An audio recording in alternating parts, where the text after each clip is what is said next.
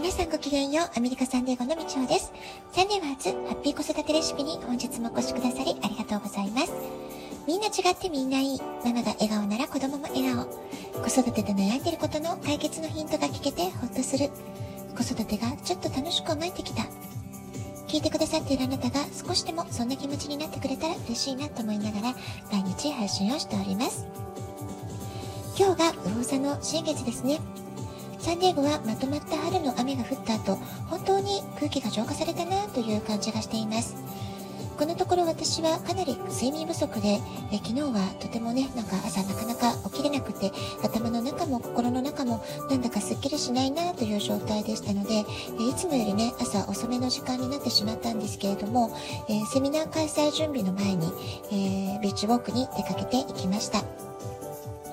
仕事に取り掛かる前に心も整えて思考も整理して、えー、ちょっとね、リセットが必要っていうふうに思ったんですよね。えー、その時の空の色は青というよりは少し水色に近いような青で空気の状態がとてもクリアなそんな気がしました。そしてね、歩き出してすぐのタイミングに2つの嬉しい知らせが立て続けに届いたんです。1つ目は息子からで2つ目の合格通知が来たという知らせでした。まあ、とは言ってもね、えー、まあ、そっけないというか、大学からのメールをそのままピッとテキストに写真で貼り付けて送ってきただけっていうことだったんですけれども、えー、その日はアメフト開幕当日の朝ってことで、なんかね、ちょっと気持ちが、え落ち着かない気ぜわしい朝でしたから、えそんなタイミングで飛び込んできた朗報に、本当に良かったなっていうふうに、え私としては飛び上がる思いでした。でもう一つの嬉しいお知らせというのがですね、えー、私の息子がアメフトを始めるとき、まあ、ずっとそれまでサッカーしかやっていなかったので、本当にやっていけるかしらってことで、ちょっとね、心配だったり、えー、いろいろ不安なことがあったんですね。で、その時にすごくね、いろいろ相談に乗ってくれた友達がいるんですけれども、その彼女からのテキストが来たんですね。で彼女の息子さんっていうのは幼い時からアメフトをずっと長い間、え、時間をかけて頑張ってこられててハイスクールでもとても活躍されてる選手なんですけれども、えー、この1年の間ね、え、その息子さんがちょっとね難しい種類の癌になってしまったんですよね。でその闘病生活の中でとても大変な、え時間を、え戦っていた時間を過ごされていたんです。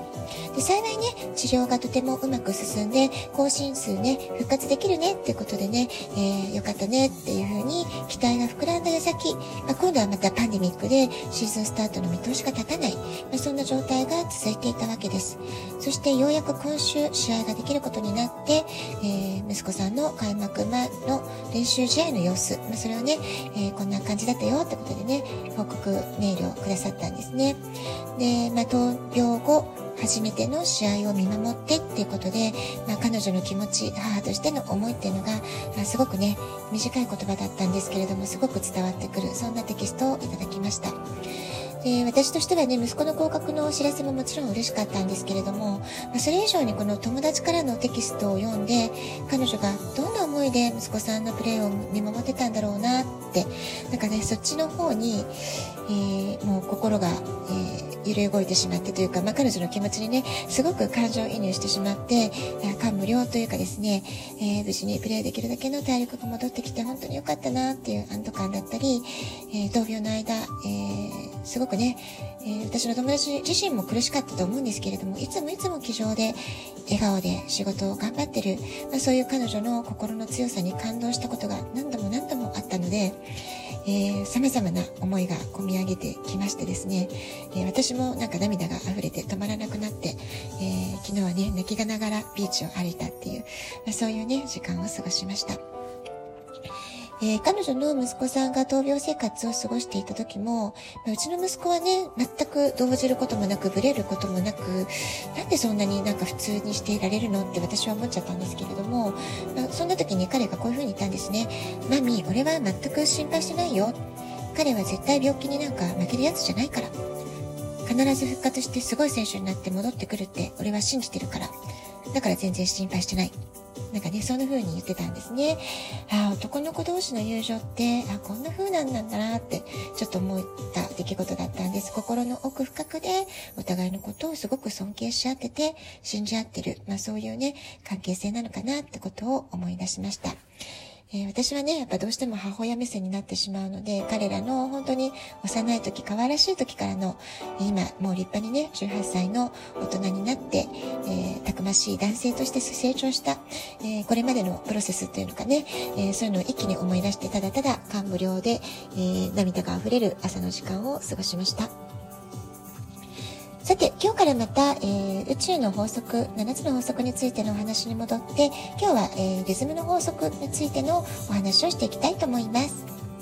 物事には常にリズムがあって、それは常に変化しています。リズムを理解し、リズムの流れに乗っていくと、私たちは精神と肉体と魂、スピリットの全てのバランスを健やかに保つことができるんですね。先日、バイブレーションの法則のところでも音楽の波動のことをお話ししたと思うんですけれども、最も古く原始的な楽器っていうのは打楽器、つまりリズム楽器ってことになるんですね。古代のシャーマンたちは約3万年前からこのリズムの持つ力というのに気づいていたんです。ドラム、つまり打楽器を使って患者の肉体や感情との共鳴を起こし、それらのバイブレーションを微妙に調節するっていうことで人々を癒していたわけです。現代では多くの楽器のリズムが人に対する癒し効果を持っているってことが科学的に証明されています。ドラムの音が免疫システムを強めることはよく知られていますけれども、アルツハイマーや自閉症の子供の症状を軽くするという研究データもあるそうです。ドラムだけでなく、ハープの音色は脳波をリラックスさせ、アルファーファにして、アルファーファの状態にして、心配事や不安や恐怖感を和らげる役割もあります。そう考えると、音楽の力、本当に偉大ですよね。私たち自身もバイブレーションでできています。ですから、ドラミングは人々の意識のレベルを上げるのに役立つというふうに言われているんですね。周波数の高い、波動の高い音楽を聴くとことで、自分の体の中の波動を整えて人生を肯定させていくことができる。まあ、これもね、このリズムの法則を理解すると、なるほどっていうことで納得できるんじゃないでしょうか。私たちの気持ちや感情、気分といったものが揺れ動くのも、実はこのリズムの法則で説明することができるんです。一方向に大きく揺れたフレッコは、必ずもう一方の方向にだけ、同じだけ戻されます。つまり、大きな苦しみを体験した人は、その後必ず大きな愛を体験するということなんです。この法則を理解しておくと、たとえあなたがネガティブな感情を今経験していたとしても、同じ揺れ幅の分だけ次にポジティブで幸せな感情に戻ることができる。まあ、そういうことなんですよね。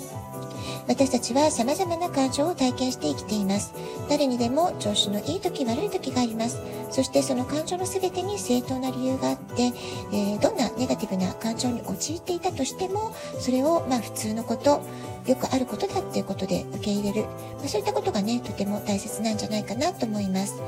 例えば気分が落ち込んで何もしたくないなって時には、無理して頑張って動かずに、ゆっくりと自分に休息を与えてあげましょう。調子が出ない時ほど自分を許してあげましょう。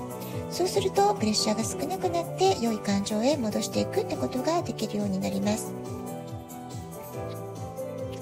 冒頭でもお話ししましたが、例えば私は毎朝海沿いを歩いてますけれども、潮の満ち引きはいつも変化していますし、風の強さや風の温度、花が咲く様子、一日として同じ日はありません。自然の中にいると、全てのものが常に変化している、そういうリズムを直接に的に感じることができます。そうすると、宇宙とつながる感覚っていうのが分かってくるようになるんじゃないかなって思います。メタシークレットの方の中では、自分の中の知恵に耳を傾けた時、新たな世界が見えてくるという言葉でリズムの法則を説明しています。私はカウンセリングでもリズム分析という分析ツールを使っているんですけれども、これは気学の考え方とちょっと似てるんですね。人は誰誰でもその人固有のリズムを持って生まれてきている、まあ、そういう考えに基づいたツールです。リズ自分のリズムを知っておくと、天気予報のように、えー、自分の調子がいい時悪い時、その動きをね、把握できますから、リズムに合わせた生活をすることができます。今回改めて私自身、リズムの法則を学び直してみて、えー、今年私の自分のリズム分析をもう一回ちゃんとやってみようかなという気持ちになりました。もうすぐ宇宙元旦と呼ばれる春分がやってきますね。ぜひあなたも自分のリズムどんなものだろうということで見直してみてください。ラジオトークアプリインストールしておくとスマホからいつでも簡単に聞くことができます。質問を送る、ギフトを送る、どちらからでもメッセージを送ることができます。皆さんからのお便りお待ちしております。では、今日はこの辺で、今日も素敵なお時間をお過ごしください。ごきげんよう、みちおでした。さようなら。